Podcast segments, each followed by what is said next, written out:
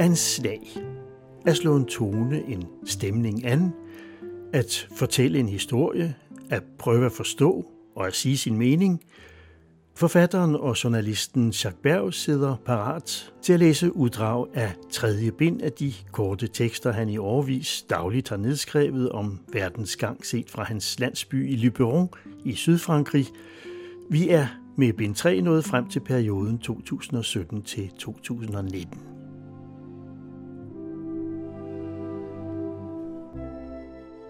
Forkynd evangeliet dagligt, om nødvendigt med ord. Frans af Assisi hvilede sig i vejkanten, da han formulerede tanken.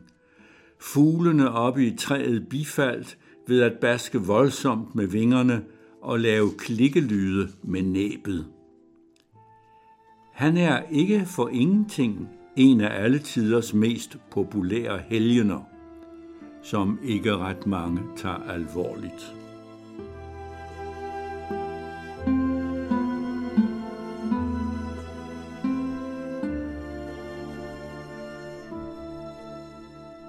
Muriel Robin, fransk skuespiller og komiker. Jeg er da ikke lesbisk. Jeg er mig. Jeg kan ikke stå for den slags udtalelser. De siger alt og efterlader samtidig plads til at sige resten. Hvis jeg er mig og ingen anden, hvis min identitet er klar og stærk, er det ikke kun min mor og politiet, der genkender mig.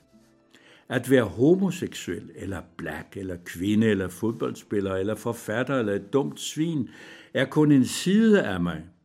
En side, som jeg deler med et vist antal andre personer.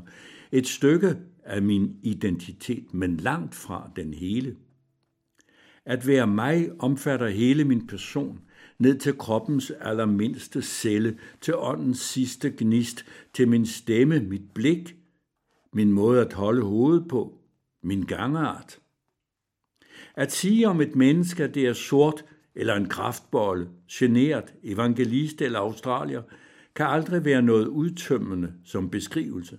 Aldrig tegne nogens identitet. Således er Muriel Robin Muriel Robin. Hendes seksuelle orientering ligger i skuffen med alle hendes særpræg, så som hendes gigantiske talent, hendes intelligens, hendes mod, hendes fine væsen. Tak, Muriel.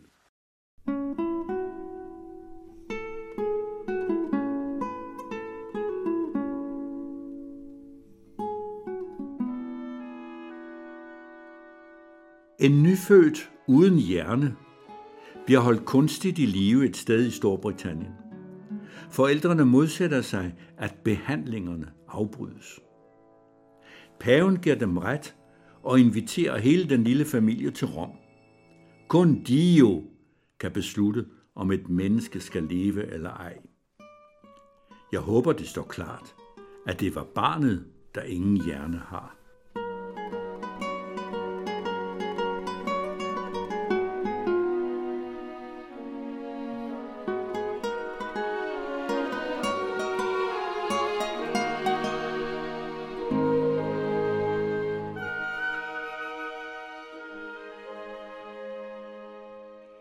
Det franske sprog er det ideelle udgangspunkt for at danne nye sprog. Lad os tage franco-engelsk, der ganske vist ikke har nogen officiel dåbsetest og slet ikke nogen ordbog, men som alligevel findes og kan høres hver dag i den franske radio.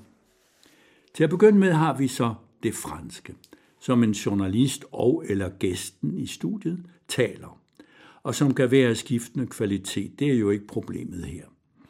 Længere fremme har vi de anstrengelser, vedkommende gør sig for at udtale engelske ord, der optræder stadig hyppigere i fransk. Og resultatet er et grødprodukt, der ligger lige langt fra begge sprog. Et fransk-britisk no language, som Orwell ville kalde det, eller New Speak var det vist, og som man kun kan høre i radioen. Hvis jeg var en middagsherre, ville jeg muligvis kalde det et middag i byens sprog. Før eller senere vil denne sprogbastard vinde fodfæste og blive anerkendt som et særligt idiom. For sproghistorien fortæller os jo, at alle menneskelige udtryksformer har en svær begyndelse og skylder en blanding af tilfældigheder, fejl og lynhurtige behov for kommunikation deres eksistens. Det franske sprog er et godt eksempel. Før romerne erobrede landet, Gallien, taltes der en herrens blanding af lokalsprog, hvor ord ofte blev ledsaget eller erstattet skrig, latter og køleslag.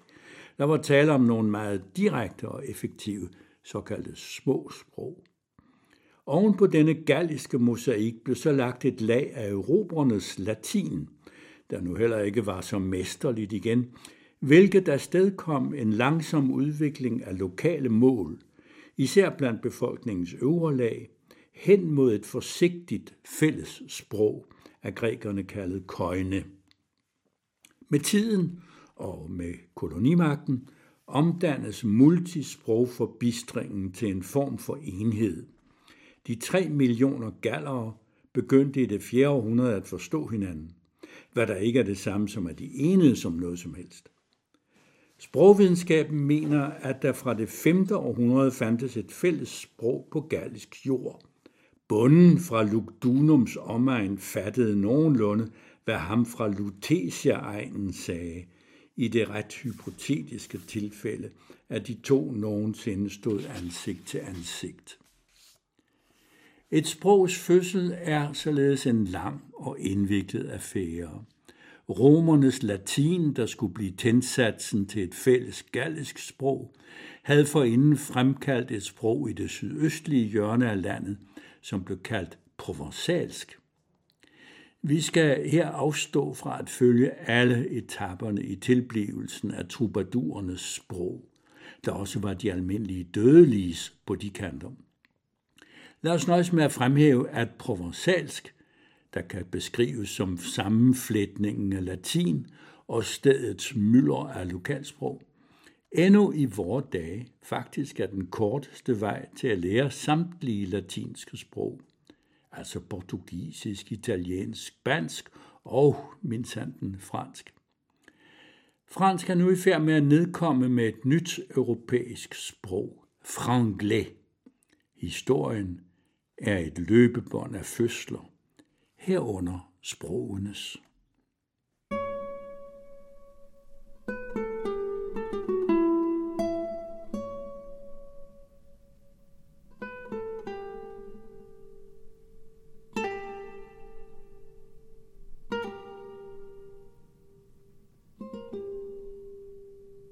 Titus, søn af kejser Vespasian, fra år 69 til år 79, bebrejdede sin far, at han beskattede romernes urin.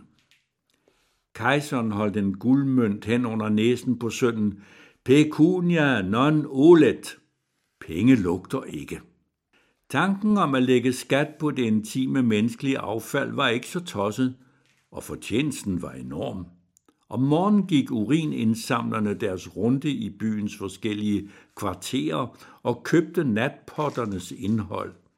Det blev navnlig brugt til at polere bronzestatuer, rense dyrehuder og stoffer, der skulle indfarves.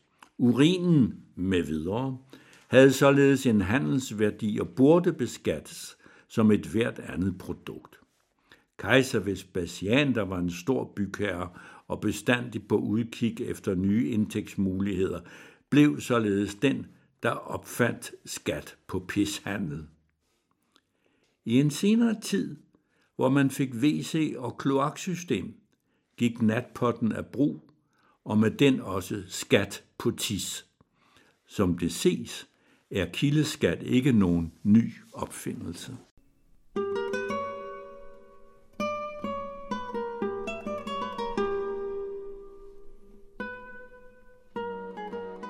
Demokratier lider af et fundamentalt problem, som er, at lederne skal vælges.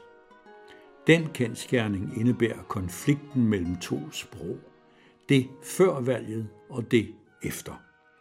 Den samme person kaldet kandidaten skal beherske dem begge, Først de gyldne løfters sprog, derefter de bedrøvede fortrydelsers. Her er et temmelig generende dilemma. Skal man som vælger vise sin foragt for det første sprog, altså for valgtalen, med risiko for at fremstå som den evigt skeptiske, kyniske og vantro antidemokrat, der aldrig stemmer eller stemmer blankt, for sidenhen som den dybt skuffede at kunne tage afstand fra den hykleriske eftertale. Eller skal man til at begynde med vise kandidaterne tillid for derefter, belært af erfaringen, at være henvist til at slå sig selv over fingrene uden at kunne brokke sig over deres hykleri. I virkeligheden har vi demokrater ikke noget valg, hvad der jo nok er lidt af et topmål. Vi er nødt til at tro, hvad kandidaterne siger, og lige så nødt til at døje med følgerne. Selve systemet vil dem. Det politiske liv, altså nationens skæbne, er som livet selv dialektikkens kunst. Et absurd valg mellem to muligheder, der indbyrdes ophæver sig selv. Når det er sagt, så leve demokratiet.